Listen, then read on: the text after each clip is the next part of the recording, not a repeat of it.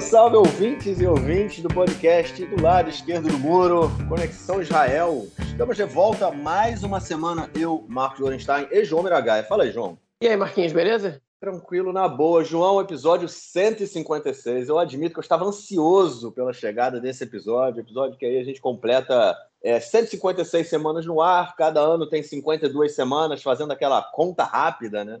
A gente completa hoje aí três anos de podcast no ar. É uma marca histórica para o Conexão Israel. O nosso site saiu do ar, voltou para o ar, João, e a gente, a gente se manteve no ar aí durante esse, é. esses três anos.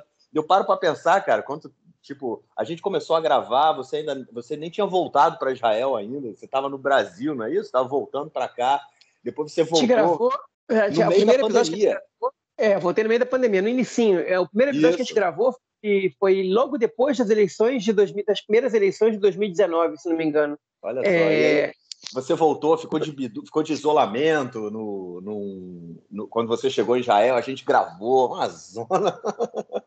Tanta coisa aconteceu de lá para cá, 800 eleições. Porra. Pois é, foi, foi, foi, foi as segundas eleições de 2019. Então a gente pegou aqui, no, no nosso podcast, ele pegou três eleições é, inteiras, no processo inteiro.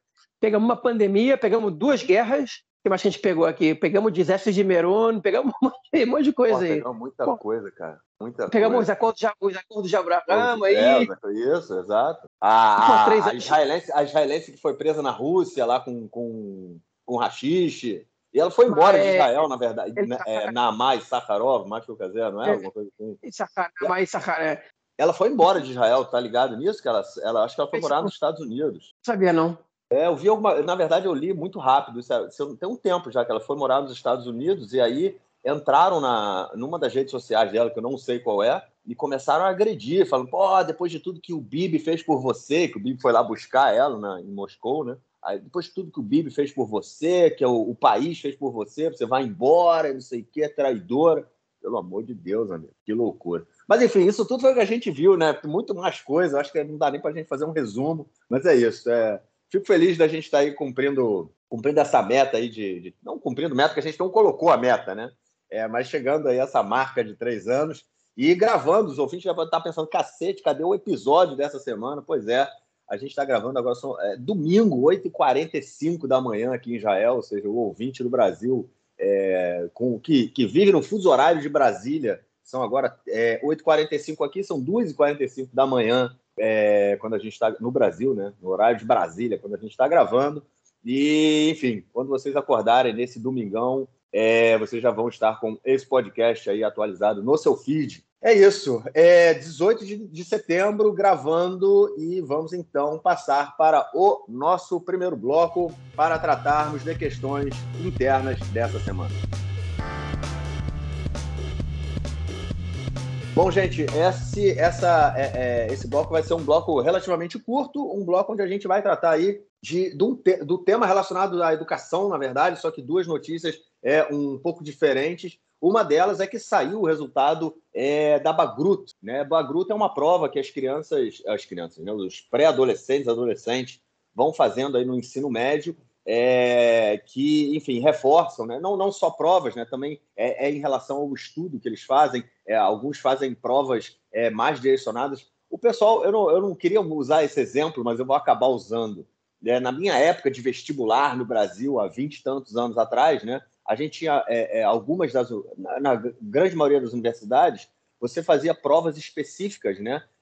de acordo com a, a área que você fosse estudar é, e essas provas valiam mais do que as outras, né? Ou seja, no caso, o cara que vai estudar engenharia, a prova de matemática, de física e de química valia mais do que a prova de história e geografia. O cara que vai estudar é, ciências humanas, a prova de história e geografia vale mais do que a prova de ciências exatas, né? E por aí era feita. E mais ou menos a Bagruto funciona nesse sentido, né? Os, os estudantes eles fazem provas é, que têm pesos diferentes de acordo com as suas escolhas, né, com o que eles querem estudar é, no futuro e tudo mais. É, e aí, esse, essa semana saiu o resultado dessa, desses exames, o que mostra uma diferença muito grande entre as escolas, é, principalmente das grandes cidades, né, das cidades onde o, o, o orçamento é maior, e também a gente consegue acompanhar diferenças entre as cidades é, onde os colégios, não só as cidades, né, mas os colégios onde é, o ensino é secular, os colégios onde o ensino é ultra-ortodoxo e os colégios também que vêm aí do setor árabe, do setor druso. É, João, é, a Bagrut dessa, desse ano, né, essa, esse ranking aí desses principais colégios, apontou no início da lista lá, né, na, na, na, cabeça da lista, os dois principais colégios são colégios né, é, é, que é, são em regiões, né, é, em cidades drusas,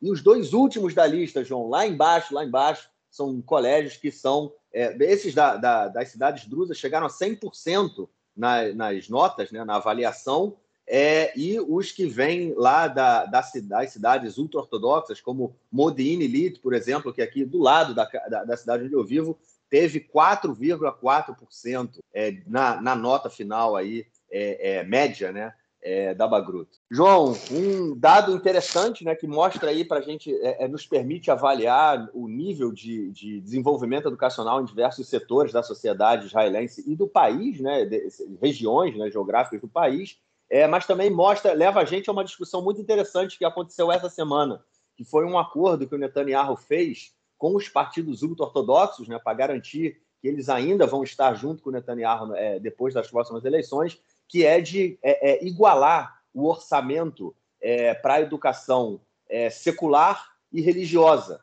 ultra-ortodoxa, no caso. Lembrando que as estivot, né, as escolas rabínicas e as escolas das crianças ultra-ortodoxas não ensinam o chamado, a chamada educação, aqui é, é, é Libá, né, que chama, que é a educação secular, né? não estudam matemática, não estudam é, hebraico, né? não estudam história, geografia, essas coisas que a gente estuda, nas escolas ultra-ortodoxas não estuda, o que é uma discussão é, é muito séria, muito grande né? aqui, é, tenta-se o tempo todo é, é, pressionar as lideranças políticas e religiosas ultra-ortodoxas para que essa educação seja inserida também nas escolas, mas isso não, não acontece. É um acordo muito antigo que existe no Estado de Israel, né, João? E que aparentemente o Netanyahu está tá disposto a quebrar, né?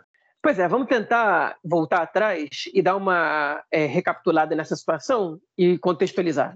O acordo a qual o Marquinhos se referiu, né, se o ouvinte não está exatamente familiarizado, né, a carta a carta está divulgada no site do Conexão Israel, o documento oficial traduzido pela gente, é, chama é conhecido em Israel como Acordo do Status Quo, okay? que é nada mais que uma troca de cartas entre o, na época, presidente da agência judaica, Davi Ben-Gurion, eh, que era o braço executor da Organização Sionista Mundial antes da criação do Estado de Israel, a Carta de 47. Aí, foram cartas trocadas entre ele e o partido Agudat Israel, que é um partido ultra-ortodoxo da corrente racídica, que existe até hoje em Israel. Ele é membro do Partido Judaísmo da Torá, é um dos dois braços que compõem o Partido Judaísmo da Torá, na qual os dois lados entravam em acordo para que o Agudat Israel, que era um movimento de tendência anti-sionista, não se opusesse à criação do Estado de Israel, e, em troca, o Ben Gurion daria à população ultra-ortodoxa e ao Estado a ser criado, né, o Estado judeu a ser criado, uma série de é, benefícios ou de privilégios do ponto de vista judaico, ou, ou, melhor dizendo, se acertariam em relação a uma série de questões que têm a ver com religião e Estado.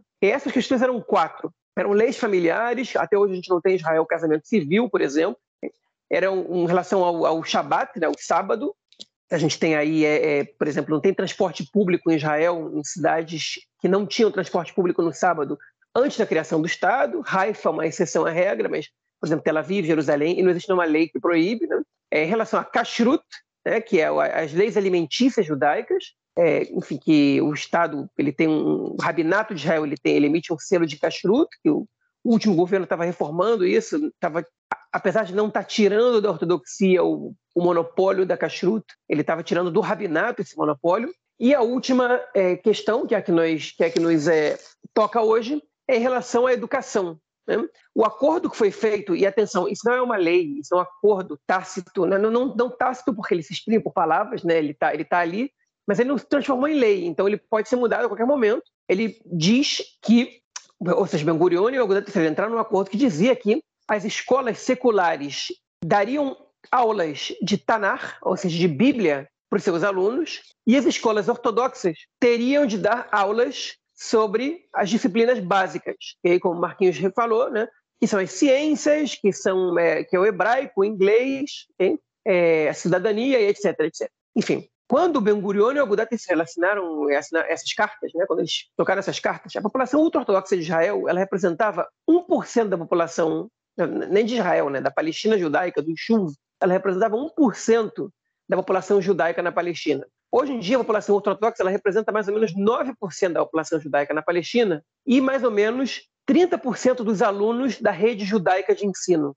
Né? Então, isso é muito relevante, porque a população ultra-ortodoxa ela, ela cada vez cresce mais, é uma minoria bastante significativa hoje em dia, e, e é um grupo de pessoas é, que interfere no, no, no, andamento da sociedade de maneira crucial. Okay? E o que acontece é que de um tempo para cá, as escolas ultra-ortodoxas elas decidiram, por conta própria, desrespeitar o acordo do status quo, sem anunciar isso publicamente. E as escolas, por exemplo, de ensino médio, né, do Beit Sefer Tihon, ultra-ortodoxo, elas, para começar, as escolas dos homens, né, eles separam homens e mulheres, as escolas dos meninos, dos adolescentes do sexo masculino, elas já não têm praticamente mais nada de limudei libá, de ciências, de disciplinas básicas seculares.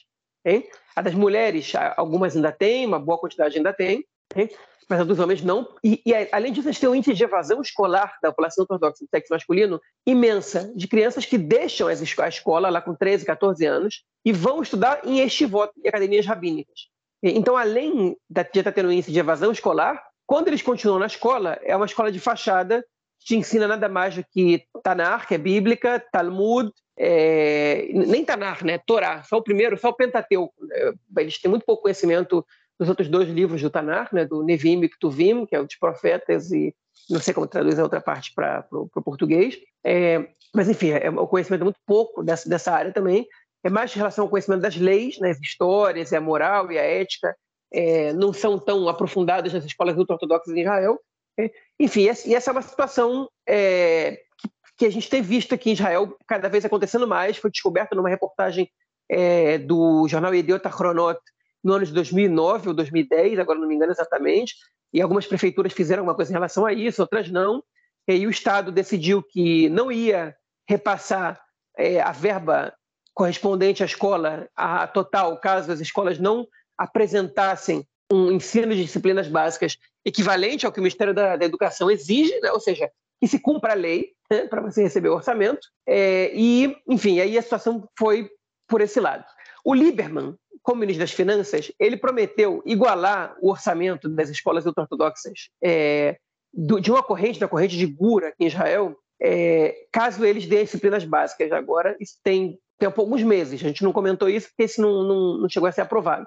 E essa foi uma das causas de uma quase cisão que teve dentro do Partido Judaísmo da Torá, porque o lado lituano, né, do partido Degel Israel, que, que, é, que, que representa os lituanos nesse partido, se inconformou com o fato de uma corrente racídica estar tá negociando sozinha com o Lieberman, que passou a ser o maior inimigo da população ultra-ortodoxa de Israel, esse acordo. No fim das contas, eles aceitaram isso, entraram no acordo, vão concorrer juntos, a gente vai falar disso no próximo bloco, mas enfim, então existe essa pressão, e o Lieberman estava conseguindo alguns primeiros resultados nessa, enfim, né, depois de um ano que os ortodoxos não estão na coalizão, eles não estão vendo o orçamento deles engordar, as yeshivot estão carecendo de, de, verba pública, de verba em geral, mas estão, estão cortando a verba pública cortada já tem um tempo. O Livre aproveitou esse momento de pressão para negociar esse caso, porque, segundo o Livre, a visão dele é que essa população ortodoxa, que daqui a pouquinho vai ser uma parcela bastante significativa do mercado de trabalho israelense, não tem a menor condição de, de entrar no mercado de trabalho, exceto subempregos né, e profissões ligadas à área religiosa judaica, como é escrivão de Torá, é, chorrete, que é quem faz o corte da carne é, kasher, é, enfim, e etc. Né? Ou, é, ou é professores de, de, judaísmo, etc, etc. O caso das mulheres isso não se aplica tanto, porque o, o índice de mulheres que termina a Baglut é, é, muito mais alto que o dos homens.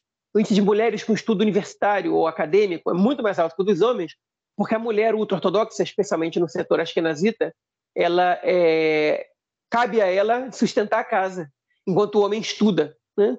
Então a mulher tem duas tarefas, que é cuidar da família e sustentar a casa. É, e o homem vai, muitas vezes, né, metade dos homens ortodoxos, eles não trabalham, eles simplesmente estudam em academias rabínicas, né, porque, segundo a tradição judaica em algumas correntes, essa é a função do homem, assim ele está cumprindo os mandamentos, assim ele se aproxima de Deus, etc., e acelera a chegada do Messias. Né? Enfim, então essa é a situação é, da, da, população ortodoxa. Agora, o que a gente está vendo, agora vamos voltar para o exame da Bagruto desse ano. O que a gente viu no exame da Bagruto desse ano? Que enquanto em cidades drusas, né, e algumas cidades, é, é, até uma cidade árabe apareceu, uma cidade árabe de maioria muçulmana, é, e um ou outro, é, um, um, assentamento, que é El Caná, a gente viu a, o índice de aprovação da Bagruto maior do que 97%, em alguns casos 100%, e, e algumas cidades judaicas também foi bastante alto, né, como Ramat Sharon, é, enfim que ultrapassou os 90%, em cidades ultra-ortodoxas, como Modine Elite, que no caso é um assentamento ultra-ortodoxo, o número foi de 4%, o Bnei Brak ficou em 13%, né, de pessoas que concluem a Bagrut.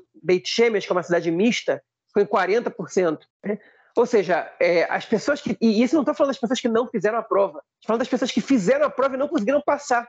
Ou seja, a gente tem um, um índice alto de pessoas que não fazem a prova na população ultra-ortodoxa, é, e os que fazem não conseguem adquirir o título de Bagrut, não conseguem completar a formação do ensino médio, e, portanto, não podem entrar na universidade, não podem ter acesso a vários cargos públicos, é, porque a educação nesses lugares ela é terrível, não tem outra palavra para se referir a isso. E as escolas beduínas também ficaram num nível muito baixo, a gente sabe que também são um problema muito grande na cidade beduína, onde tem evasão escolar, mas lá ao contrário, principalmente do sexo feminino, as mulheres beduínas param, deixam as escolas, porque na cidade beduína o papel da mulher é simplesmente cuidar da casa, em muitos lugares, né, né principalmente nas, nas, nas cidades mais é, tradicionais e mais conservadoras, é, e isso acontece também lá. Então, os ortodoxos beduínos estão no degrau mais baixo do exame da Bagruto, é, e os drusos né, estão no degrau mais alto, mas obviamente as, é, as cidades israelenses seculares de classe média alta também ficaram bem, algumas cidades árabes também de classe média alta também ficaram bem, enfim, alguns assentamentos. Né? E aí os assentamentos se explica também pelo fato de que é, é, a quantidade de a verba por aluno para as escolas da área é, sionista religiosa ela chega a ser oito vezes maior do que na cidade árabe. Né? Então é natural que eles tenham números maiores, ainda que o Smotrich negue isso e, e relativize isso com base em vários indicativos, mostrando que o número de alunos é menor, por isso o dinheiro por aluno tem que ser mais alto ali, etc, etc. Que é uma lógica que, que ela só se vê na cidade é, ortodoxa sionista porque, por exemplo, nas cidades da periferia, é, como Yeruham, né, como, como Dimona, o que você vê a lógica é o contrário, né? o dinheiro recebido por aluno lá é menor. Enfim, é uma, é uma, é uma situação corrupta da, da, do, sistema de saúde, do sistema de educação israelense, hein? porque a fiscalização não funciona e o dinheiro é distribuído de maneira desigual. Hein? E não tem nenhuma explicação razoável para isso. Aí, o começa a dizer, ah, tem que ver, então, estão ensinando nas escolas árabes, porque eles estão ensinando educação anti-sionista, anti-Israel e blá, blá, blá ok? Só que não existe uma, enfim, uma norma, uma lei é, que diga que as escolas que ensinam educação é, com viés antisionista, ainda que é, isso não seja nada declarado, devam receber menos é, é orçamento. Né? É, é, enfim, então é, fica, fica, tudo isso no ar, porque o setor árabe de educação é um setor diferente. Né? O setor judaico é dividido em três áreas, que é secular, ortodoxa e ultra-ortodoxa, e depois tem o setor árabe, tendo educação pública, as escolas particulares, aí outro esquema. Mas, enfim, essa é a novidade do, do da semana, que não trouxe nada de novo para ninguém, né? Na, na, não assusta, não surpreende ninguém. Só escancara, só deixa na, clara, na cara de todo mundo que quiser ver é as diferenças da educação israelense. E vale a pena lembrar né, que o primeiro-ministro israelense, o Yair Lapid, ele não tem o título de Bagruto. Eu não sei se ele não passou na prova, eu não sei se ele não fez a prova. É, claramente ele também não tem ensino acadêmico, né? Ele veio de um berço bastante é, é, privilegiado, o pai dele era um jornalista importante, é, o pai dele depois chegou a ser político também, criou um partido chamado Shinui, né, recriou um partido chamado Shinui, chamado Tommy Lapid, enfim, era um sujeito com bastante prestígio, e isso abriu muitas portas para o Lapid, que nem sequer precisou fazer uma prova de Bagrut para poder ter uma carreira bem sucedida na, na mídia israelense também, ele que também foi jornalista antes de, é, de, de, virar político, né? Aqui em Israel as regras para, enfim, tá, para você ser aceito como jornalista em meios de comunicação, elas são muito flexíveis e qualquer pessoa que, que não estudou jornalismo consegue é, se inserir no mercado de trabalho como jornalista. Mas, enfim, é, o Yair Lapid é um caso de quem não tem bagruto, mas que cresceu em cidades de alto nível, se não me engano, cresceu em Tel Aviv, né? E não, nada impediu o Lapid de, de, tirar esse título. Também não é nenhum sujeito é, é, ignorante, nem, nem desprovido de cultura e de conhecimento. Né? Simplesmente, pelo jeito, ele não achou que naquele momento ele precisava daquilo, e de fato não precisava, né? Olha só, virou primeiro-ministro sem, sem a.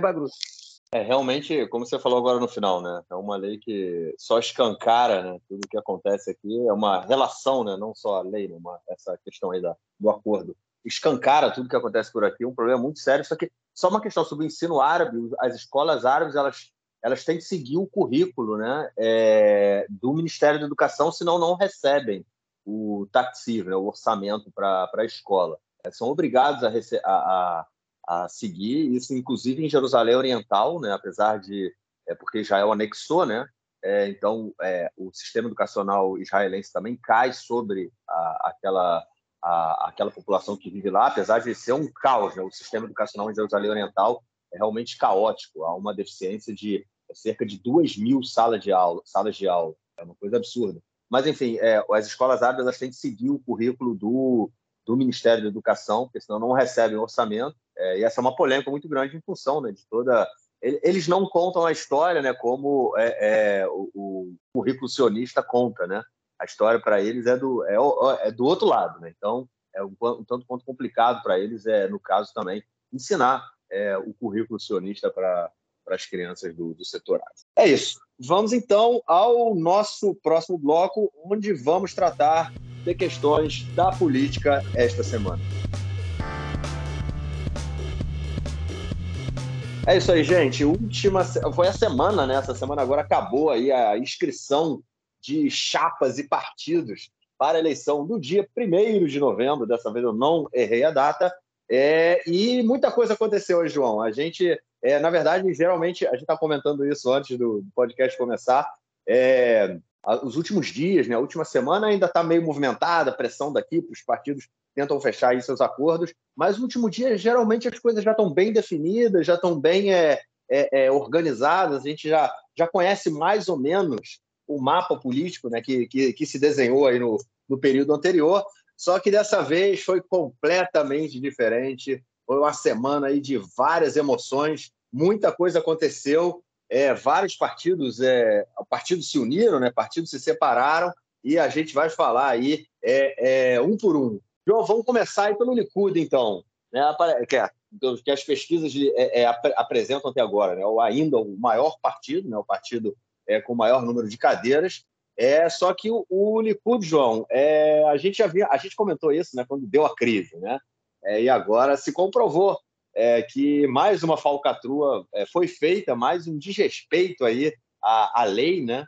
É, vamos dizer assim, é, foi feito e na verdade nada vai acontecer vai continuar, vai, vai, vai tudo correr normalmente. Por quê? Bom, vamos lá, fazer uma recapitulação muito rápida. É, a crise, esse governo que caiu agora, né, o governo Tio Bennett como primeiro-ministro, a crise começou quando, a principal, né, crise, a crise da queda, começou quando a, uma, uma deputada do partido do Bennett, chamada Edith Silman, ela falou que não votaria mais com a coalizão porque é, se tinha, tinha sido tinha colocado tinha sido muito muito difícil para ela aceitar uma decisão do ministro da Saúde é, Nitzan Horowitz do Meretz em Pesach, né? Olha só, a gente está tá em setembro, a gente está falando de Pesach, foi em março, abril. É, é, é, ela falou que não poderia, ser, que o Nitzan Horowitz falou que era proibido que, que os seguranças nos hospitais checassem, é, procurassem na bolsa das pessoas entrando nos hospitais comida que, é, que, que tivesse hametz, né, que é a comida que é proibida, é, é a substância que é proibida né, durante o peça, né, o fermento, farinha, enfim, é proibido, então não poderia entrar nos hospitais. E, quer dizer, de acordo com a Edith Silman, o ministro da Saúde falou: não, não tem nada disso, é, cada um come o que quiser, você quer seguir a sua lei é, é, de religião, da religião, você siga na sua casa, no hospital é público, todo mundo, cada um tem direito de comer o que quiser, e a Edith Silva usou isso para se afastar da coalizão, dizer que não votaria com a coalizão. É, a crise começou, muita coisa. Depois teve uma outra deputada do Mérito. Só fazendo, só fazendo um adendo, só fazendo um adendo, o Nitsan Horowitz ele não emitiu nenhum decreto. Hein? Quem ordenou que o Ministério da Saúde fizesse isso foi a Suprema Corte. E ele estava seguindo exato, a decisão da Suprema Corte que o ministro da Saúde anterior se recusou a fazer. Mas ele não estava comprando briga com ninguém, ele só seguiu a decisão da Suprema Corte de Israel. É importante, é um comentário realmente bem importante para a gente entender que, na verdade, ele seguia a lei e a outra deputada que era contra a decisão da Suprema Corte e da lei, né, é, resolveu sair do governo e é, houve muitos boatos na época que ela, ela na verdade, é, foi só um pretexto que ela utilizou, porque ela já teria sido oferecido, teria sido oferecido a ela cargo no Likud, né, e um bom posicionamento é, na lista do Likud nas próximas eleições, o que garantiria a ela é, a permanência do parlamento. É, isso, só que isso é proibido, de acordo com a legislação israelense. Né? Você, você, os partidos vivem assediando né? É, deputados de outro partido. Isso é comum, isso é normal, isso faz parte. É, inclusive, num governo, é, principalmente né, num governo com, onde tinha 61 cadeiras, né? e depois, quando teve 60 cadeiras, porque um deputado ele é capaz de derrubar o governo. Então, ele ganha muita força. Né? Cada deputado ali ganha uma força muito grande. É o, o IA esse assédio. Só que é proibido você oferecer coisas a esse deputado, coisas futuras, né, vamos dizer assim, a esse deputado para que ele deixe o governo. No caso, seria um suborno. A Edi Silva teria sido subornada pelo, por membros do Likud a se afastar do governo e é, concorrer pelo Likud nas próximas eleições. O mesmo, né, João, com outro, com, com um chicle também da, da, do mesmo partido do, do Bennett, né, e também com o Saadia, um outro é, é político que estava, é, é, enfim, que também foi nessas próximas eleições colocados aí na lista do Likud. É, João, o Likud já foi acusado muita coisa nessas eleições, né, de ser a lista com o maior número de pessoas com passado criminal, é, é, com passado criminal, né, de ser casa aí de criminosos. Tem o seu, o seu, o seu líder né, do partido sendo acusado aí em três casos e ex-primeiro-ministro primeiro sendo acusado aí em três casos de quatro casos, três casos, um já caiu, de corrupção. É, e agora a gente vê também né, todo esse tipo de falcatrua e corrupção correndo dentro do partido. É, João, é isso aí que vai voltar a dirigir o país no próximo ano? Ah, não sei, olha, o, país, o, o país está dividido já nessa, nesses dois blocos, isso é novidade para ninguém. Eu escrevi dois artigos agora no site renovado do Conexão Israel, um dando contexto das eleições, o outro explicando o que está em jogo. Quem quiser ler e entender as coisas, acho que a leitura às vezes organiza um pouco as coisas melhor do que a fala. Recomendo que vocês entrem lá. E aí, é, dos e tem, as três últimas coisas publicadas, dois foram artigos meus e o terceiro eu vou falar no final do, do, da edição do podcast. Mas, enfim, eu quero comentar sobre, sobre essas indicações do Likud. O Netanyahu tem direito a indicar cinco nomes para os 42 primeiros lugares do Likud, uma coisa assim. Três deles estão em lugares, segundo as pesquisas, são reais para, para quem entra na Knesset, que é o 14, o 16 e o 28. Ele, ele indicou o, o, o Shikli para o lugar 14, a Edith Silman para o 16 e o Moshe Saadia para o 28. Quem são essas pessoas e, e por que os três são polêmicos? Né? Você, você deu uma, uma, excelente introdução. Eu quero me aprofundar no caso da Silman e explicar melhor os outros dois casos. Tá? O Amihai Shikli ele foi o primeiro cara a debandar do Yamina, do partido do Bennett, já quando o Bennett entrou no governo. Okay? Ele não quis renunciar ao mandato dele, dizer, se meu partido não me representa, eu renuncio. Ele não quis renunciar, ele quis é, atuar como um membro é, rebelde, dizendo que rebelde, na verdade, era o partido todo que traiu a causa, ele era o único que defendia enfim, a causa desde o princípio. De certa forma, ele tinha razão, porque o Bennett traiu é, vários discursos que ele mesmo tinha feito, né?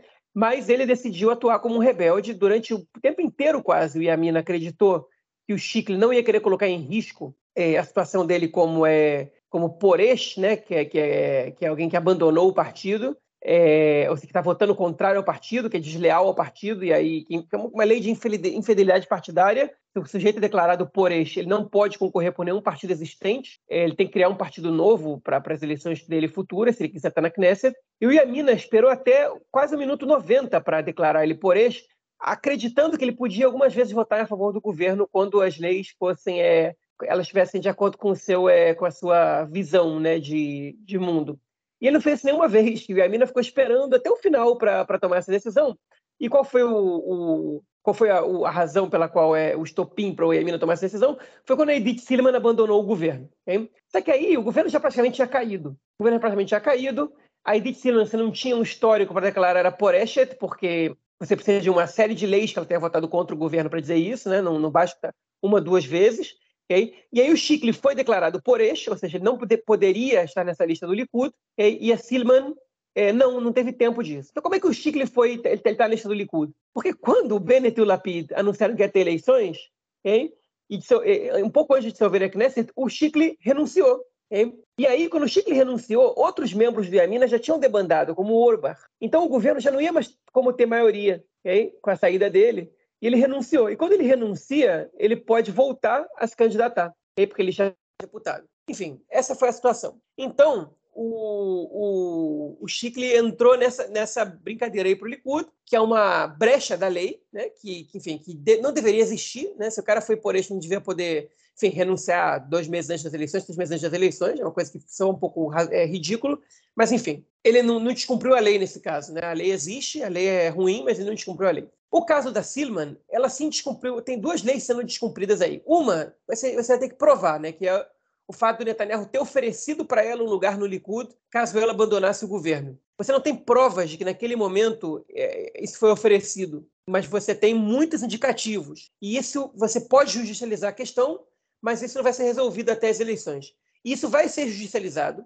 e pode ser que ela perca o mandato no meio das eleições, é, mas já bastou para isso, ser resolvido. E o Netanyahu, ele precisava dar esses lugares para essas pessoas, porque se algum momento no futuro ele quiser, ele quer, ele quiser que outras pessoas desertem de um governo, de um partido, ele precisa mostrar que ele cumpre com a palavra dele, coisa que ele não faz na maioria das vezes. Né? Ele prometeu uma série de coisas para um monte de gente e não cumpriu.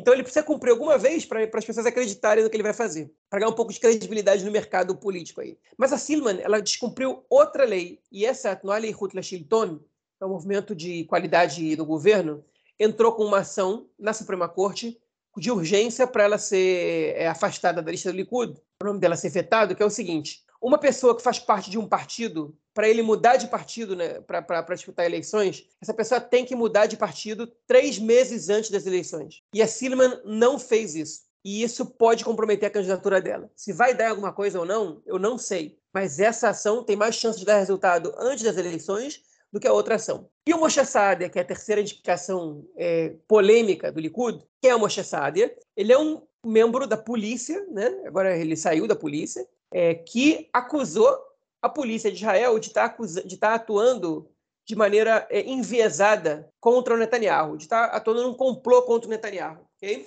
Enfim, o sujeito vai lá, acusa a polícia, né, dá, dá informação para o Amit Segal, que é o jornalista ligado à direita, ele faz uma reportagem gigantesca e sai né, do, do, da polícia e se candidata a, a, parlamentar pelo Likud. Né? Não só se candidata a parlamentar, ele não, ele não, concorreu na lista do Likud, ele ganhou um lugar ali. Né? Enfim, isso pode ser suborno também. Pode ser até uma coisa para vai lá, acusa a polícia, descredibiliza a polícia e eu estou no lugar da Knesset.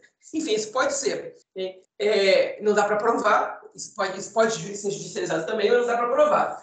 É, ele estava sendo do sionismo religioso e a Casa Judaica, daqui a pouco a gente fala da Casa Judaica, que também foi outra explosão que teve essa semana, é, e, e ele preferiu o Likud, ok? Alguns dizem que o Netanyahu só deu lugar para ele no Likud porque para enfraquecer as listas dos outros partidos. Enfim, então aí as três indicações polêmicas do Netanyahu, que se alguma coisa positiva tem, que pelo menos aumenta a quantidade de mulheres no Likud, né? que agora passam a ser cinco entre as 30 primeiras. Bom, o segundo partido, que um, os dois próximos partidos que a gente vai tratar nessa, nesse bloco são o Meretz e o Avodá. É aquela novela, né, João? Novela que vem se arrastando aí durante um período, é, antes mesmo da Zeava Galon né, ser eleita a, a dirigente do Meretz. É, já vinha a pressão para que os dois partidos se unificassem. Era o, o, o pessoal do Meretz, né, os candidatos, os deputados do Meretz, sempre é, falavam a favor dessa união. A Merav Michaeli, que é a líder do Partido Trabalhista, do Partido Avodá, é, sempre se posicionava contra essa, essa unificação o Lapid quis dar uma de, né, de ali o, o cara que vai botar as duas para sentar e conversar, é, não conseguiu fazer isso e a novela terminou é, com, apontando, né, principalmente uma coisa, você já vinha, você cravou isso, inclusive, no último podcast, falava que falou que não iriam se juntar e não se juntaram. Partido Trabalhista e Méritos vão concorrer separados na próxima eleição. Pois é, enfim, nada de novo no front, a gente já sabia que isso ia acontecer, todo mundo sabia que isso ia acontecer, o Lapid tentou, não conseguiu, e eles vão concorrer em separado.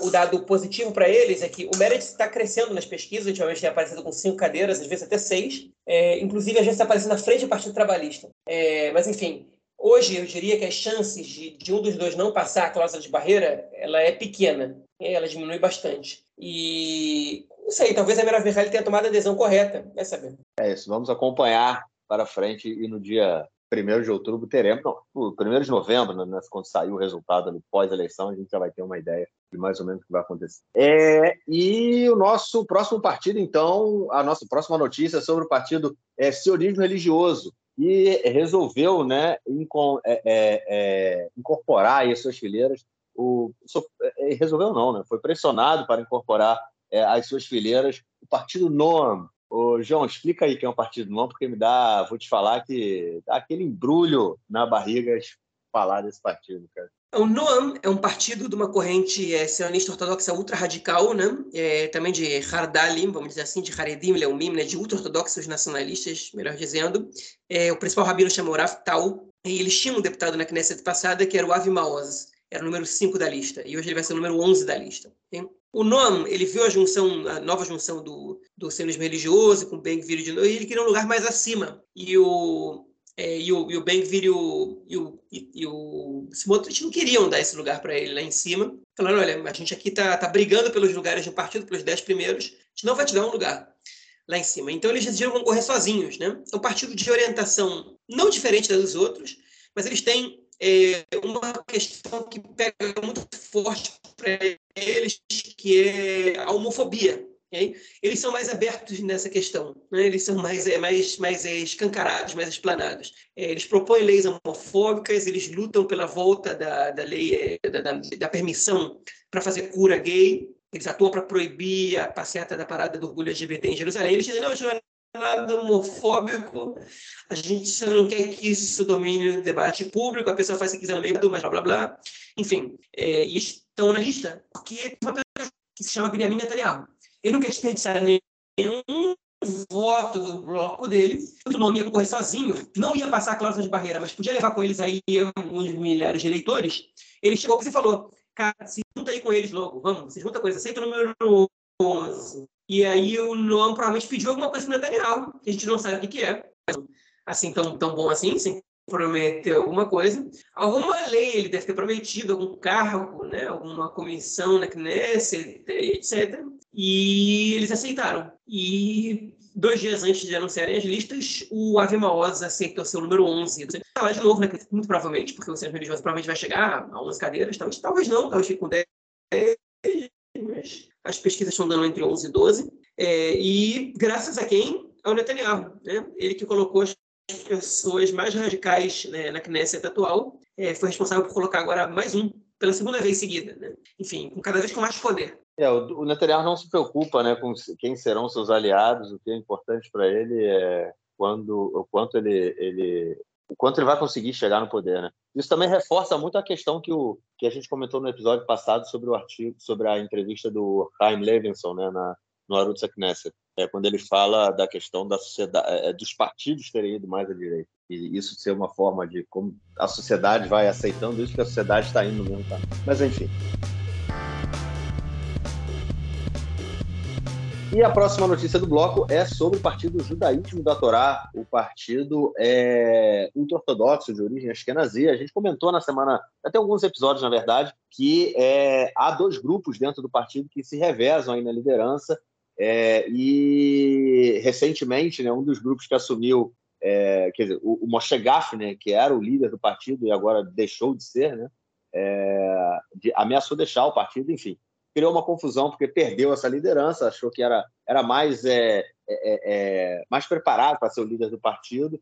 É, eu, qual era qual o nome? Eu não me lembro, mas a mulher que nem ligou para o líder, né, para o cara que assumiu como líder do partido, para parabenizá-lo pela, pelo seu novo cargo. Enfim, tava aquela, aquela é, bagunça ali, só que João, casou de novo, né? Voltaram para culpar, fizeram ali, acertaram vão correr junto nas próximas eleições. Pois é, o partido ele chegou a ter uma cisão, né? É... Na verdade, o partido é uma junção de duas listas, né? Não é um partido, são dois partidos, que é o Degla que é o judaísmo dos Mitnagdim, né? da corrente lituana, é... e o Yogudat Israel, que a gente falou no bloco passado, que é o partido dos racídicos. Eles decidiram se juntar lá para os anos 90 para concorrer em conjunto, acho que os interesses eram muito semelhantes. Né? E cada partido indica um, né? Então, é, e eles vão turnando. Então, quando um bota o número um, outro bota o número dois. Um bota três, outro bota quatro, etc, etc, etc. E o líder, e aí, enfim, da, da última vez o líder era o Litzman, que passou por Moshe Gafni, e agora tem que passar para o novo líder do, do Agudat Israel, né? Que chama, é, um nome bastante complicado, Moshe Golden Knofef.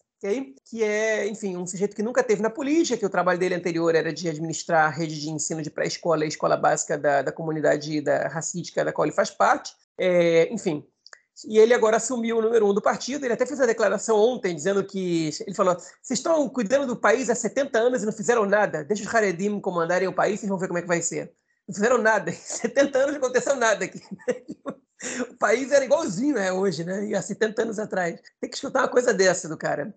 É, enfim, tipo, Israel passou por uma transformação gigantesca. Essa população em 1948 era de 800 mil pessoas, agora é de 9 milhões enfim, cidades foram construídas do zero. O país passa por cinco, seis guerras grandes contra outros países, cinco guerras contra outros países, e o cara tem que dizer que não fez nada. Mas, enfim, sou obrigado a ler um negócio desse ainda. É, mas, enfim, eles chegaram no acordo, né? Eles estavam quase concorrer, quase separaram, chegaram no acordo. E quem foi o intermediador? Adivinhem? Benjamin Netanyahu, aquele que não desperdiça um voto sequer do seu bloco. É, ele foi até eles e falou: what the fuck, tipo, se junta agora. E aí os caras é, botaram uma pressão e ele falou, beleza, o que vocês querem? Vocês querem orçamento para as escolas ortodoxas? Eu dou, não tem problema. Okay?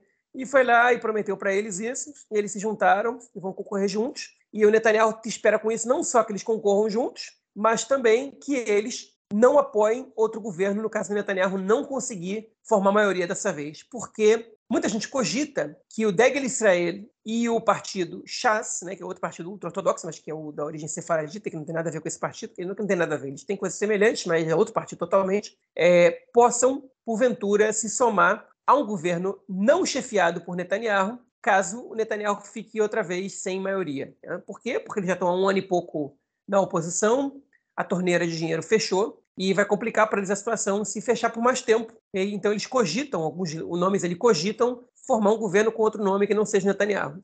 Eles gostam da ideia do Gantz, mais que do Lapid, e, e isso está botando uma pressão no Bibi. Então o Netanyahu virou e falou assim: beleza, eu dou para vocês isso. Eles nunca vão dar para vocês isso, eu dou, porque eles não conseguem fazer um governo sem o Lieberman.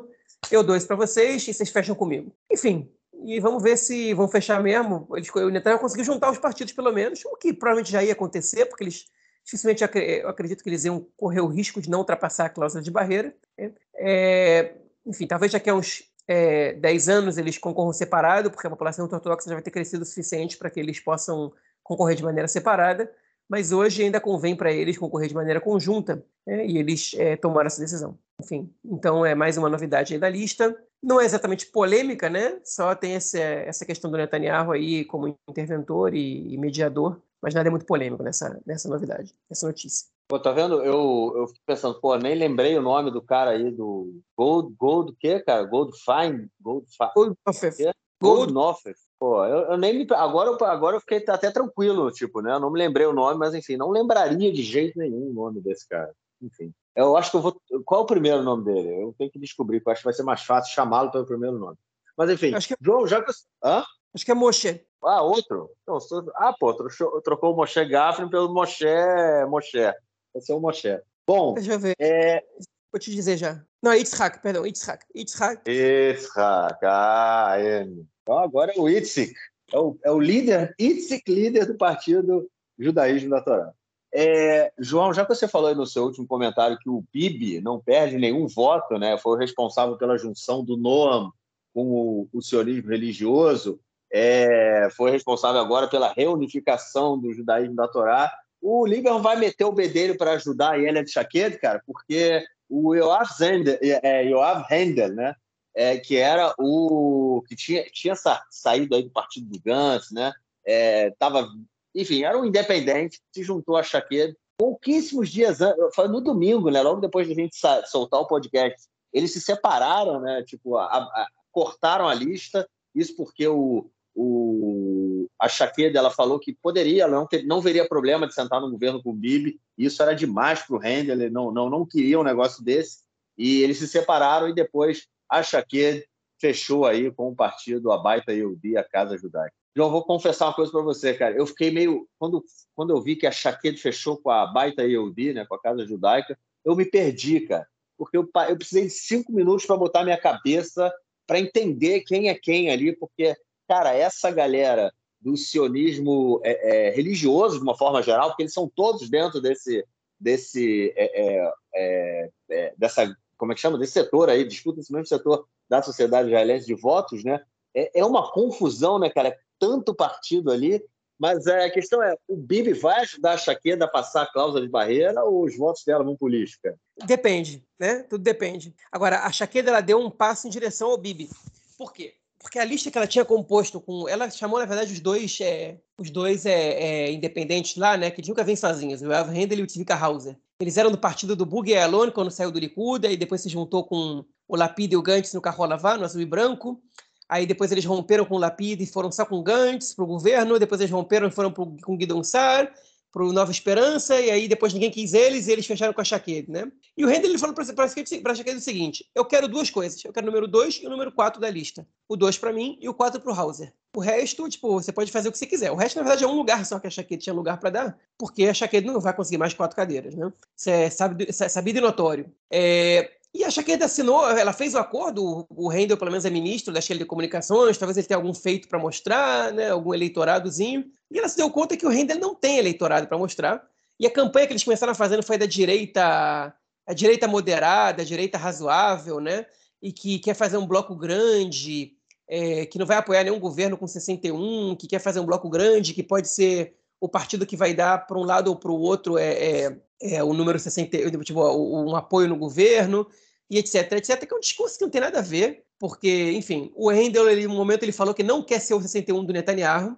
e a Shaqueda, ela dizia que não ia fechar com, com os partidos de esquerda nem com os árabes, então eles já estavam em conflito os dois ali dentro, né?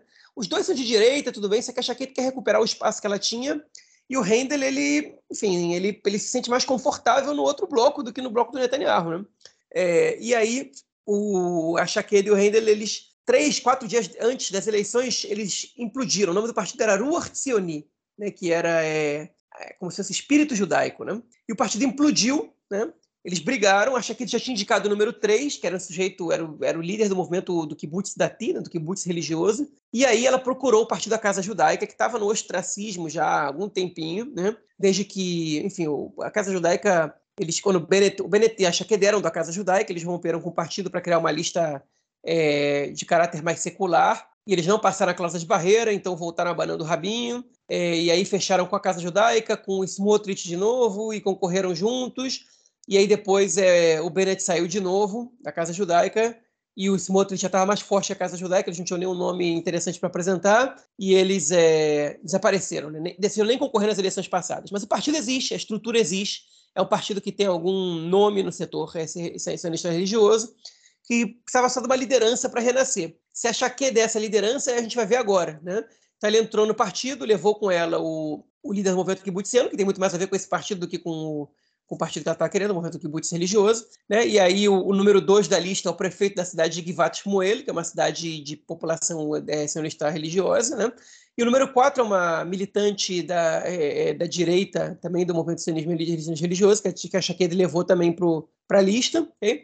Ela vai ser a número 1. Um, e ela vai contar com uma base, né, com um partido que tem juventude do partido, que tem atuação em, em prefeituras, né, enfim, que, que tem uma base maior para conseguir um eleitorado e que tem algum apelo simbólico para a população sionista religiosa. Então ela vai dizer o seguinte, ó, esse pessoal que está indo com o Smotrich é muito radical. Esse pessoal que está indo com Gantz que o Gantz também levou uns membros aí do sionismo religioso do partido dele, especialmente o Matan Kahana, eles estão votando errado. O Gantz é um cara de esquerda, é isso que ela está dizendo, né? Essas pessoas têm que voltar para casa, que nem eu voltei para casa, né?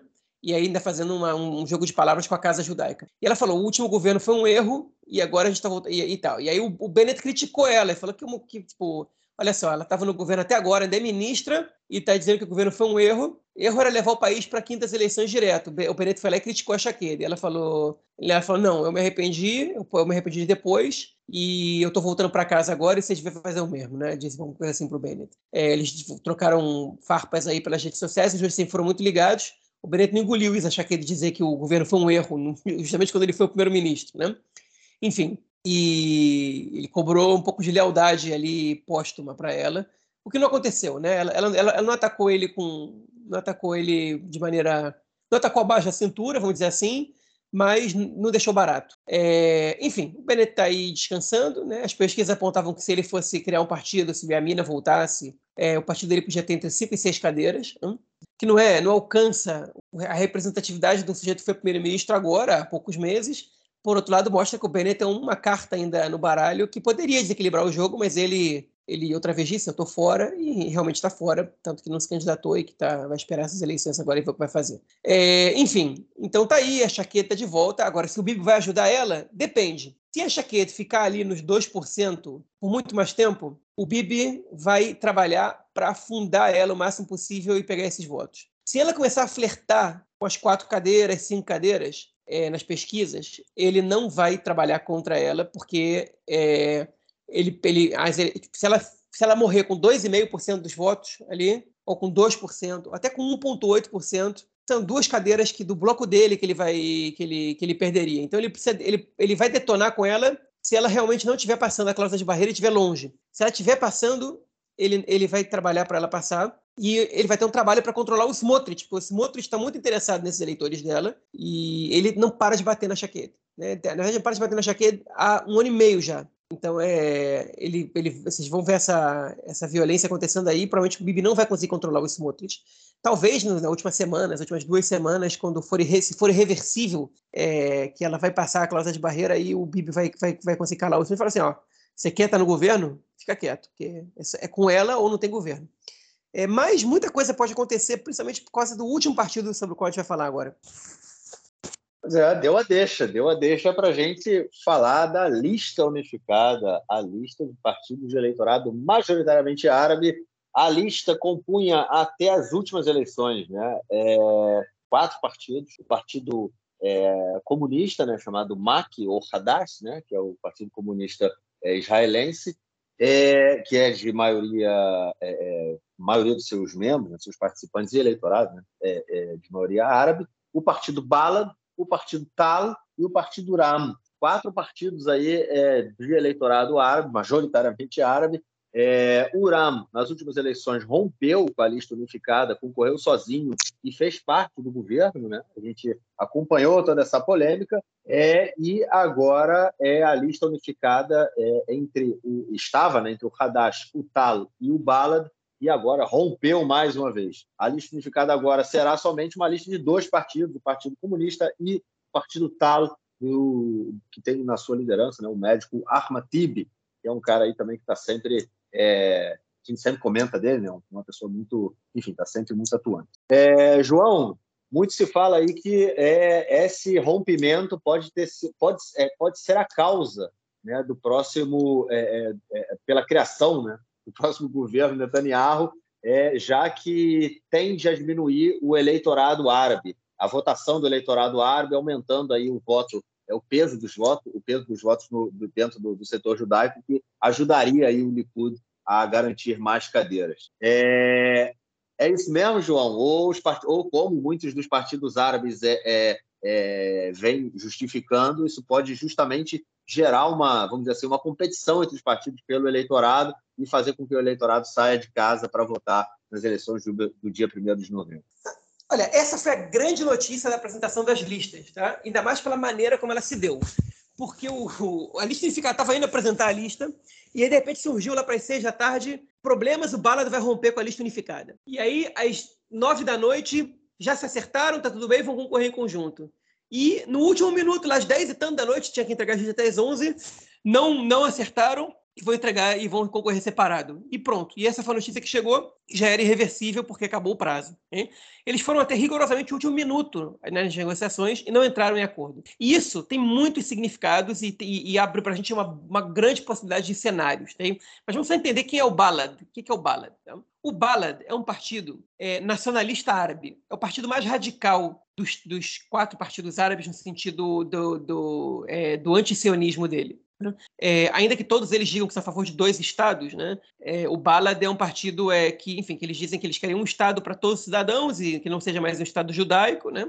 Ao lado de um estado palestino. E, enfim, obviamente todos eles apoiam a volta dos refugiados e tal, mas o, o Balad ele tem posições de é, solidariedade à causa palestina e de apoio a grupos terroristas palestinos muito maior do que os outros, do que os outros é, partidos. Né? Até do que o Uram, que é, que é na sua, nas suas origens, né, é, são, são as mesmas do Hamas. Né? O Uram foi para um caminho de moderação, é, enquanto o Balad, que é um partido secular, foi para um caminho de muito mais radicalismo é, nesse, nesse aspecto. Então, o Balad, por exemplo, se recusa a indicar qualquer pessoa para ser primeiro-ministro de Israel, prefere não indicar ninguém e ver a extrema-direita tomando poder do que indicar alguém. É, o Balad, é, enfim, é, é já algumas vezes a, os partidos de direita tentaram impedir que o Balad concorresse por visões é, anti, por visões é, tipo de lesa pátria, de contrárias ao Estado, etc, etc. Uma parlamentar do Balad, que já não é mais parlamentar, mas parlamentar chamada Hanin Zoabi, ela chegou a estar naquela flotilha que veio da Turquia para Israel lá, pra, lá em 2011, se não me engano, né, que, que enfim, que o exército é, teve que parou ela no meio do caminho e teve muita violência e mais de 20 pessoas foram mortas e tal, e enfim, foi um caso de uma polêmica internacional. Ela estava presente naquela flotilha que, que desobedecia a norma israelense para o bloqueio de Gaza, né? Enfim, com, concordando ou não, né, é uma parlamentar que está é, enfrentando a norma do país, ou seja, esse, esse, é o papel que o Bala desempenha e desempenhou na Knesset durante muitos anos. E o Balad é o menor desses três partidos. Né? O Hadash é o maior, o Tal é o segundo e o Balad é o menor. E o Balad estava com medo de ficar sem nenhum representante na Knesset, é, se tiverem cinco cadeiras, porque na, na composição atual o, Balad tem só o número seis da lista, né? e o Hadash tem três entre os seis, e o Tal tem dois, e o Balad tem um só, isso deve à quantidade de eleitores que os partidos têm. É, e o Balad, é, eles queriam um eleitor entre os cinco primeiros, e o que os outros partidos estavam propondo era que eles tivessem uma rotação entre o número 6 e o. Eles, eles iam ter um entre os cinco primeiros e uma rotação entre o número 6, que o Balat queria que fosse 2-2-2. Eles falaram assim: não vai ser, mas o número 6 vai ser do Hadash, e depois de dois anos passa para alguém do Balad. E ficou nessa briga, uma briga basicamente é, é por causa desse número, e eles, e o Balad falou: não, a gente quer, a gente quer os dois, a gente quer os dois, e eles já entraram em acordo, e o Hadash e o Tala vão concorrer juntos e o Ballas vai concorrer separado. Vale lembrar que as eleições de 2019, as primeiras, a lista unificada também tinha rompido e concorreram em conjunto o Hadash Tal, igual agora, e Baladram. Só que agora pensar numa união Baladram é impossível, porque o Ram aceita compor o governo inclusive do Netanyahu, e o Bala não aceita compor nada, né? nem indicar um nome para o governo. Então é uma situação que, é, que enfim, não, não permite ao Bala se associar a ninguém mais. As pesquisas apontam para o Bala 1% dos votos, o que representa cerca de um mandato, não uma cadeira, uma cadeira um pouquinho mais. Hein? E a lista unificada caiu para entre 4 e 5 cadeiras depois da saída do Ballad. O que isso significa? Significa que o Ballad deve queimar cadeiras, a lista unificada, que agora é uma lista desunificada, né, o Hadash Tal, corre o risco de não passar a cláusula de barreira. E isso aí, só a saída do Bala já pode desequilibrar a favor do Netanyahu, ainda que as primeiras pesquisas ainda apontem para não. Né? Agora, se a lista unificada não passa a cláusula de barreira, né, certamente o Netanyahu vai ter os 61. Certamente ele vai ter maioria. Talvez até mais, talvez 63, talvez 62. E aí, se isso acontecer, essa fragmentação nos partidos árabes né, é, vai ser o que vai levar o Netanyahu ao poder. Além disso, quanto mais unidos os partidos árabes estão, mais árabes saem para votar. Quando os árabes percebem acima de picuinha, pelo número 6, eles não estão atuando em conjunto e não estão estudando juntos, as pessoas têm, têm preguiça de sair de casa para ir votar. E esse, vai ser um desafio agora que vai ter o Yair Lapid, né? que ele vai ter que convencer a lista unificada, né? os eleitores da lista unificada a, irem, a saírem de casa para votar. Hein? Neles no Uram, os eleitores árabes em geral, ou até nos partidos sionistas. Vota em mim, vota em algum deles, mas, mas não deixe de votar, porque isso pode trazer o Netanyahu de volta ao poder. O negócio é que a população árabe, em sua maioria, parece não estar preocupada com quem vai ser o primeiro-ministro, eles não veem muita diferença entre um e outro. Né? E isso, eu posso dizer que é um erro, é, o Lapid pode dizer que é um erro, outras pessoas podem dizer que é um erro, mas quem vive essa realidade não sou eu, nem o Lapid, nem ninguém mais. Isso é, é quem vive essa realidade é a população árabe que, que realmente não vê tanta diferença entre entre o primeiro-ministro Lapid, seu Urabi e o seu Netanyahu. Né? É evidente que a gente não viu ainda o Ben-Gvir é, ministro né, do governo, mas, é, mas eles não estão vendo isso como um perigo muito grande, porque na, vida deles muda muito pouco quando muda de governo para governo. Né? Os palestinos têm um pouco mais de um pouco mais de diferença nisso que os árabes israelenses. Enfim, e isso é e um pouco mais, não tanto mais. Mas enfim, isso é uma questão a, a se comentar. Né? O Lapid, o primeiro comentário que ele fez, o Lapid não foi atualizado sobre isso, ele descobriu isso no ato, né? E ele não tinha o que fazer. Ele também não tem, não tem força, não tem poder para intermediar negociações ali no meio do mundo árabe. É, mas ele disse, ele, ele, na verdade, o que o Lapid falou, para tentar contemporizar, foi: ah, boa notícia, porque com o Hadash e o Tal, eu tenho muito mais diálogo que com o Balad. Né? E, é, e isso pode representar que eles indiquem o Lapid para primeiro-ministro, pode até representar que eles dêem um apoio de fora é, para o governo. Né? Só que isso é depois das eleições. Primeiro, o tem que garantir que ele, que ele vai passar, que eles vão passar a cláusula de barreira e que o Netanyahu não vai formar o governo. Então, para o Lapid, a princípio, é uma má notícia isso. A posteriori, pode significar uma boa notícia. Para o Uram, também é uma boa notícia, porque o Uram tende a é, crescer. Né? Olha só, a gente não brigou, a gente está mostrando nossa, nossa proposta desde o início, por isso a gente separou, não foi por causa de picuinha de número na lista, ok? Então é, tá na hora de vocês virem com a gente aqui, vendo que eles estão interessados nisso. Enfim, e o, e o Hadash e o Tal, agora vai ser interessante ver qual vai ser a estratégia deles de campanha, porque eles estavam fechados, é, não vão indicar ninguém, foi uma exigência do Ballad, né? E tentando se contrapor ao Ram. E agora que o Ballad, que é o mais radical, sai, é interessante ver o que eles vão fazer. É curiosa a quantidade de colonistas judeus da, da mídia aqui dizendo que a saída do Bala da Knesset é, boa pra, é bom para a sociedade árabe, né? Enfim, é como os judeus israelenses estão explicando para os árabes o que é bom e ruim para eles, né? Enfim, se os caras votam no Balad é porque alguma coisa eles, eles se identificam no, no Balad, enfim. E se não votam, também porque eles preferem, eles preferem outras opções. Agora, o que eu acho que vai acontecer agora é uma correria dos partidos judaicos para tentar conseguir o voto dos árabes, o que não deve significar grandes mudanças, ok? Não tem nenhum partido judaico com um membro árabe entre os primeiros da sua lista.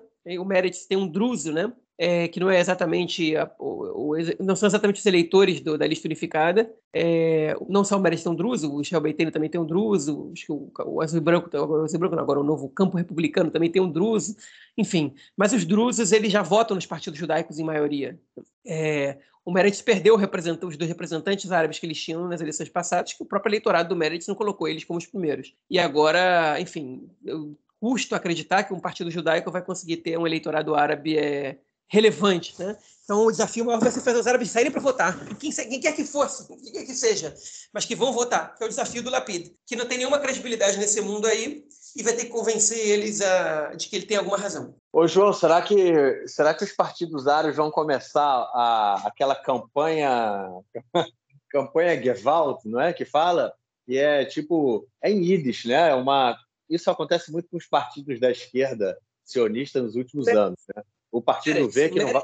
Isso, o Avodá também fez. Teve um ano que eu me lembro, tipo, o, é, o Meretz é quase todo ano, né? Quase toda eleição isso acontece com o Meretz. O, o partido está ali perto de não passar a cláusula de barreira nas pesquisas, está ali muito próximo do limite, né? Aí eles fazem uma campanha Gewalt, que é tipo, ai meu Deus, o que, que vai acontecer comigo? É, a gente não vai passar a cláusula de barreira, por favor, nos socorram. E aí acabam migrando votos, né, por exemplo, do Partido Trabalhista para o partido, é, para o Meretz, só para que o Meretz passe a cláusula de barreira, que os votos não sejam jogados fora e que o partido esteja representado né, na, no, no, parlamento. Aí fazer essa campanha do desespero, né? Ô, João, tem que fazer os partidos, é, os partidos de eleitorado árabe aí, da lista ex-lista unificada, tem que fazer uma campanha de volta aí, né, João? De repente, migrar uns. Migrar... Hã? De ironia, mas eu não tenho dúvida de que se a situação continuar assim, com eles flertando com a cláusula de barreira, vai ter judeu votando neles. Ainda mais depois que o Ballard saiu. É, o Ballard realmente ele, ele se colocava como um, como um empecilho né, muito grande para o apoio de setores da sociedade israelense. Vamos ver, vamos ver, vai ser interessante acompanhar. Realmente, essa, essa semana, no que diz respeito aí ao, ao cenário político, né, cara, foi, foi uma semana bem, bem agitada. É isso. Vamos então ao nosso próximo bloco, onde vamos tratar aí de questões da política externa esta semana. Bom, gente, nesse bloco aí a gente vai tratar, é, bom, não só das questões internacionais, questões também relacionadas aí ao conflito palestino-israelense. É, como a gente comenta, vem comentando já há muito tempo, o, o clima vem esquentando do lado direito do muro, na Cisjordânia principalmente. É, no norte da Cisjordânia, região de Jenin, região de Nablus, é, vem ali acontecendo muitos incidentes, é, várias incursões de, é, do exército israelense né, e de outras forças ali de segurança, é, confrontos entre é, é, palestinos, né, que muitas vezes agricultores, né, enfim, palestinos e colonos que vão ali agridem, enfim, o bicho está pegando na Cisjordânia, não está fácil. A gente vê muitos dos atentados que aconteceram há uns meses atrás, né, numa onda de atentados ali, saíram da região de Jenin, é, ou seja, a coisa esquentando, a gente vem comentando, e é, Israel, essa semana, João, pediu aí é, para o Catar para dar uma intermediada, para pedir para que, que, a autoridade palestina é, tente é, é, acalmar um pouco os ânimos na Cisjordânia e, enfim, está tá cogitando até parar um pouco das suas ações, é, pisar um pouco no freio para ver se a autoridade palestina ganha um pouco de força, né, cara? Pois é, não só isso, né? Por pressão dos Estados Unidos e do Egito, Israel deve diminuir a quantidade de incursões que está fazendo ali, porque justamente eles estão com medo da autoridade palestina perder o controle e, e, e derrubarem o, o Abbas do poder. Né? Isso pode acontecer, até porque parte dos confrontos que estão acontecendo são inclusive entre membros da Brigada de Mártires de Al-Aqsa, que é o braço armado do Fatah, que é o grupo do Abbas, né, do, do, do Abu Mazen, que enfim, que já não está fazendo é, ações contra Israel há muitos anos, a gente comentou aqui algumas edições passadas que tem uma juventude é, palestina, principalmente ali de, de Nablus e de Jenin, que está que tá se identificando bastante com, com, é, enfim, com a, com, a, volta da luta armada contra Israel. É, e estão usando a, a Brigada de Bastos de Jalax de maneira independente, né? os líderes jovens deles ali estão fazendo ações, é, enfim, principalmente de guerrilha, né? menos de terrorismo, porque enfim, são contra soldados é, e não contra civis, é, mas, é, enfim, que o, que o Abbas, em geral, não é, toca, né? que ele, ele não, não apoia essas, é, essas ações, ao contrário do Arafat. O Arafat, ele sim apoiava, muitas vezes por baixo dos panos, mas sim. O Abbas, ele, ele não só não, não apoia e não, e não realiza, como ele colabora com a inteligência israelense para que, que o exército israelense consiga evitar esse tipo de ações, e a juventude palestina não está muito conforme com isso, não. É, então, isso está mostrando um enfraquecimento do lado moderado palestino, enfraquecimento do, do Abu Mazen, Israel está entendendo que se continuar com as incursões lá e matando gente, toda semana morre gente. É, e tem atentado também, né? Esse domingo teve um atentado, é, é, também acho que ali na, no Vale do Jordão.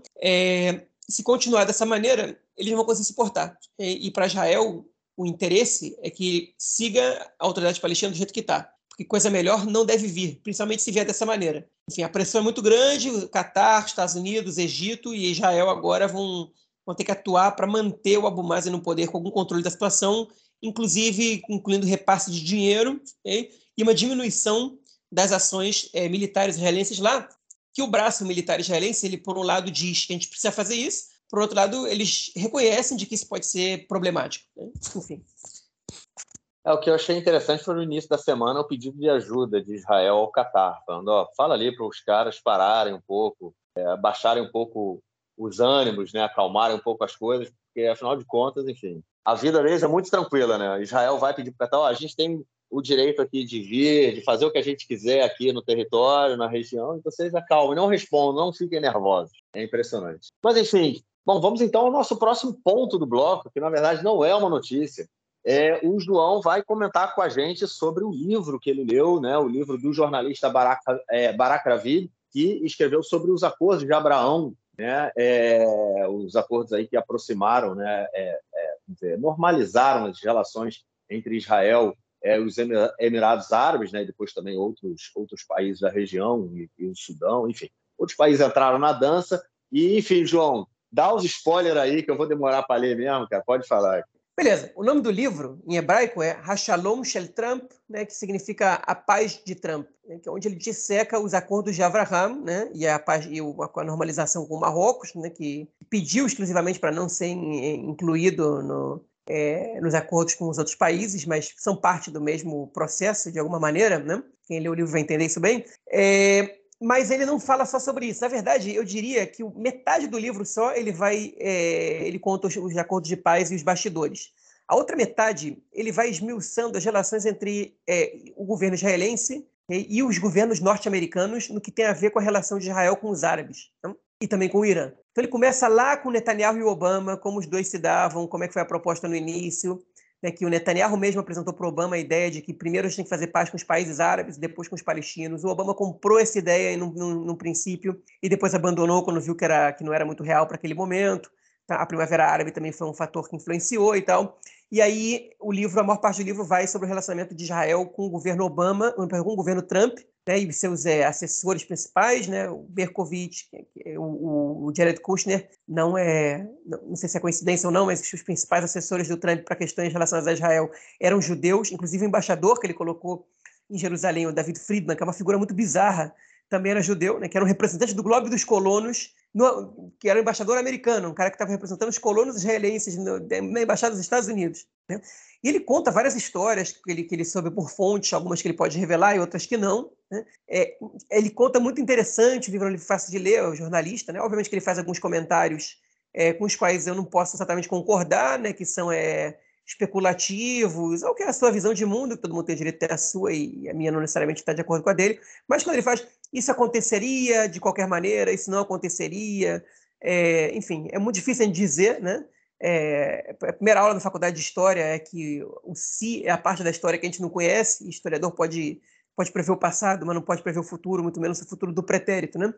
E o jornalista ele tem esse esse direito, ele pode ele pode jogar o si sem nenhum problema nos livros dele, porque, enfim, não está sujeito a uma avaliação é, científica do, do, do seu trabalho. Mas, enfim, é, de qualquer maneira é interessante e a especulação também é interessante, né? ninguém é obrigado a escrever textos científicos, esse livro não é e nunca se propôs a ser. Ele se coloca bastante no centro da situação, o Barack Ravi, de uma maneira razoavelmente modesta, é, mas porque ele realmente foi um cara que estava com muitos contatos em muitos lados aí, que deu furos de várias é, de, de vários acordos acontecendo, de vários processos acontecendo, e ele era conhecido por todos os personagens dessa história. O único que não falava com ele era o Netanyahu. O Netanyahu se recusa a falar com o Barack Ravi desde 2010. Né? Uma vez só eles se cruzaram é, num, num meio, num, enfim, num salão, ele tentou puxar um papo com o Netanyahu ali, e Netanyahu só respondeu para ele uma, uma ofensa light, depois que os assessores de Netanyahu tentaram tirar o Barack Ravid de perto. Mas, inclusive, o Trump ele entrevistou duas vezes, e inclusive um capítulo inteiro a entrevista com o Trump, no qual ele mostra muito ressentimento do Netanyahu, é, por ter reconhecido a vitória do Biden, principalmente, mas não só por isso. E para quem pensa que as relações do governo israelense com o Trump foram todas flores, ele mostra que não era assim. Né? Que muitas vezes eles estavam em rota de colisão. O, o Trump, desde o início, ficou irritado com o Netanyahu, quando o Netanyahu manipulou informação para afastar o Trump da autoridade palestina. O Trump ficou muito bem impressionado com o Abu Mazen no princípio, mas depois ele, ele achou que o Abu Mazen estava fazendo um discurso para ele e outro para a população palestina. Né? É, enfim, isso acabou com, com, prejudicou muito as relações dos Estados Unidos com os palestinos, pelo menos essa foi a, a razão que o Trump é, alegou para esses acontecimentos. Enfim, tem coisas muito interessantes, mostra que Israel já podia ter feito um acordo de normalização das relações com os Emirados Árabes em 2016, mas o Yariv Levin, né, que é o escudeiro do Netanyahu no Likud, disse: se você fizer, se você chamar os trabalhistas para o governo agora, você que foi uma condição que, que os Emirados Árabes colocaram nos Estados Unidos, bota os trabalhistas aí que a gente faz essa normalização agora. E o Netanyahu ele estava pronto para isso, para dar uma estratégia de exteriores para o Buji Herzog, que hoje é o presidente de Israel. E o Yariv Levin disse: não faz isso. É, traz o, enfim, melhor se trazer o Israel Beiteno, botar o Lieberman de ministro da, da Defesa para aumentar a coalizão, porque porque a base do Likud não vai te perdoar se trouxer os trabalhistas agora. E ali foi a primeira vez que o Netanyahu optou por ir com os radicais em vez de ir com os moderados, para que ele pudesse ficar no centro do, da coalizão dele. É, e aí, enfim, ele não só não conseguiu a normalização naquele momento, como foi um caminho sem volta para ele, praticamente. É, enfim, e conta muitas coisas que eu poderia resumir cada capítulo, enfim, que tem coisas muito interessantes. Eu demorei muito para ler o livro por conta de uma série de fatores, né, que tem a ver com a quantidade de trabalho que eu tive, com períodos muito intensos, né, enfim, e tudo mais, mas é, consegui acabar agora, justamente numa viagem de trabalho, né, voos muito longos, eu consegui ler, o, ler bastante o livro e terminei. E é altamente recomendável, ok? E é a única fonte que a gente tem, é o único livro escrito até agora sobre os acordos de Abraham? Que o Barak Ravid ele correu para escrever logo para ser, ser realmente o primeiro a escrever sobre isso. Obviamente que o livro vai ter outras edições, com, com acordos que vão vir a acontecer, com, com consequências que vão vir a ter, por exemplo, o acordo com o Sudão nunca foi finalizado, né? é, que foi um dos quatro países, Emirados Árabes, Bahrein, Sudão e Marrocos. Né? O acordo com o Sudão nunca foi finalizado, é, porque o Sudão passou por um golpe militar e o próprio governo americano disse para Israel não seguir. É, mas, enfim, tem outros países que estão sinalizando com, com, é, com possível é, uma perspectiva de normalização com Israel, né? E isso pode vir a acontecer nos próximos anos, é, e isso vai ser significativo e vai gerar outras edições no livro, alguns outros volumes, etc, etc. É, o Barak Ravid, ele, ele reconhece no livro dele, ele diz que ele, ele sempre quis ser um jornalista que tivesse um, uma, uma, um acordo de paz para comentar, ele invejava muito as gerações anteriores que cobriram Oslo, que cobriram o acordo com o Egito, e que ele, para ele não sobrou nada, então ele fez desses acordos os acordos da vida dele, né? É, e diz que esses acordos, enfim, ele é um pouco romântico sobre a importância que esses acordos têm para o futuro de Israel e do Oriente Médio, é, porque não dá para saber agora, mas enfim, essa é a posição dele, ele tem o direito de ter.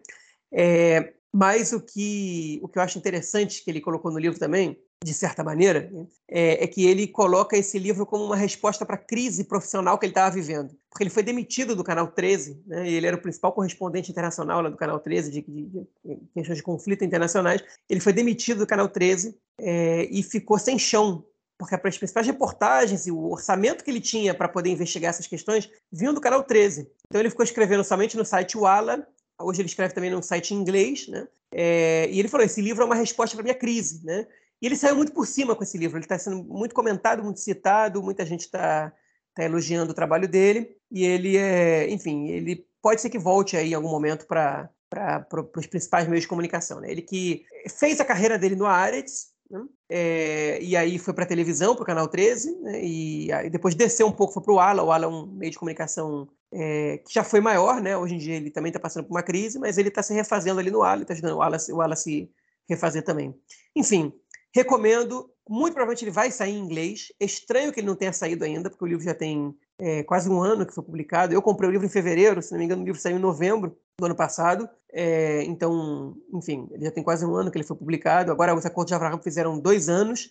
Saiu um episódio também no podcast do IB sobre os Acordos de Abraham. É, eu não escutei ainda, mas é com a Karina Caladrinho, o Henrique Zimmermann, que são enfim, pessoas que são, são confiáveis, são interessantes para comentar sobre isso. Muito provavelmente o Henrique, pelo menos, leu esse livro, eu não sei qual, se, a, se a Karina sabe hebraico, mas o Henrique com certeza sabe, e ele que é jornalista também, muito provavelmente leu esse livro é, e vai estar comentando sobre, sobre algumas coisas também naquele podcast, que vai estar, tá tratando do tema com mais a fundo do que a gente está fazendo aqui agora. Mas, enfim, para quem lê hebraico, recomendo. Para quem não lê, espera sair em inglês. Em português, difícil sair, é, porque é um livro bacana, muito legal e que fala de acordos do tempo presente, né? com a perspectiva histórica de, de, do, do tempo presente também, da história do tempo presente. Então é isso. Vai minha recomendação aí. E antes de fechar minha fala, a gente comentou que o site voltou, voltou com dois artigos meus também e voltou com o especial eleições. Todos os partidos estão esmiuçados e atualizados para quem quiser ler. Entra lá, Eleições, 2020, Eleições em Israel 2022, conheça os partidos, é o nome do, da, do, da postagem, já foi divulgado nas redes sociais, e aí vocês podem clicar no nomezinho que está embaixo da foto, né, de, do logo de cada partido, e vocês vão ter acesso a um histórico do partido, aos principais nomes, a como a lista do partido é decidida e as posições dos partidos é, em seis áreas, ok?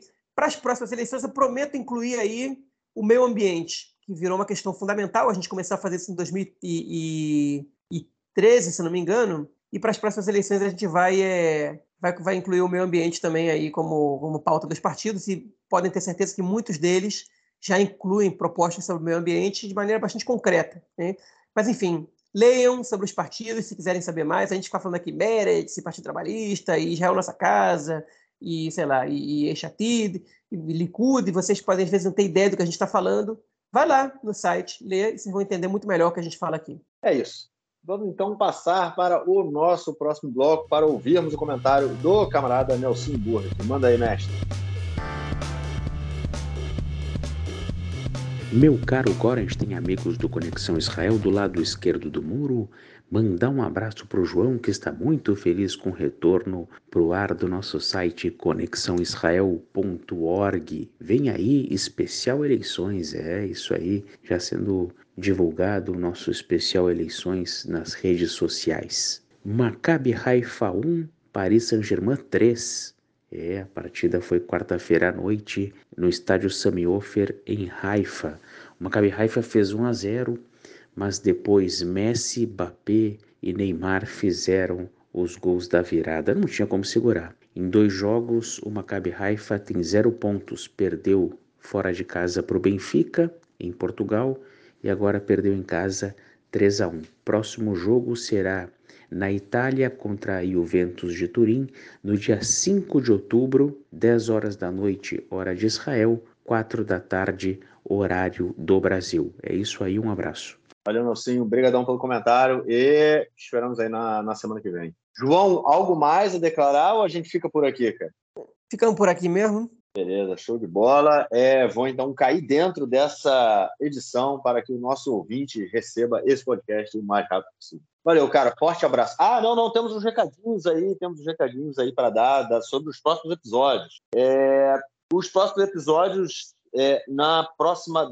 Bom, enfim, vão ser semanas aí que a gente, na semana que vem, exatamente daqui uma semana do domingo, né? Já é véspera do Rosh Hashanah, que é o começo as festividades judaicas. Então a gente vai ter Rosh Hashanah, depois na semana seguinte o Yom Kippur, né? Que é o dia do perdão. E depois de Yom Kippur tem Sukkot. É, então a gente vai ter um período aí que possivelmente vai ser um possivelmente, possivelmente vai ser um período é, lento, né? Um período devagar, de festas e tudo mais. A gente volta com episódios daqui a duas semanas, né? O episódio entre Rosh Hashanah e Yom Kippur, é, entre o Ano Novo e o Dia do Perdão. É, a gente não vai fazer podcast, mas voltamos aí na semana que vem com as, com as principais notícias. Enfim, vai ser possivelmente algo bem mais curto, mas vocês vão receber tudo o que acontecer na próxima semana aqui em Israel. É isso, né, cara? Ou tem algo mais aí para dizer nesse sentido? É isso mesmo. Então, beleza. Valeu, cara. Forte abraço. Abraço, até mais. Valeu.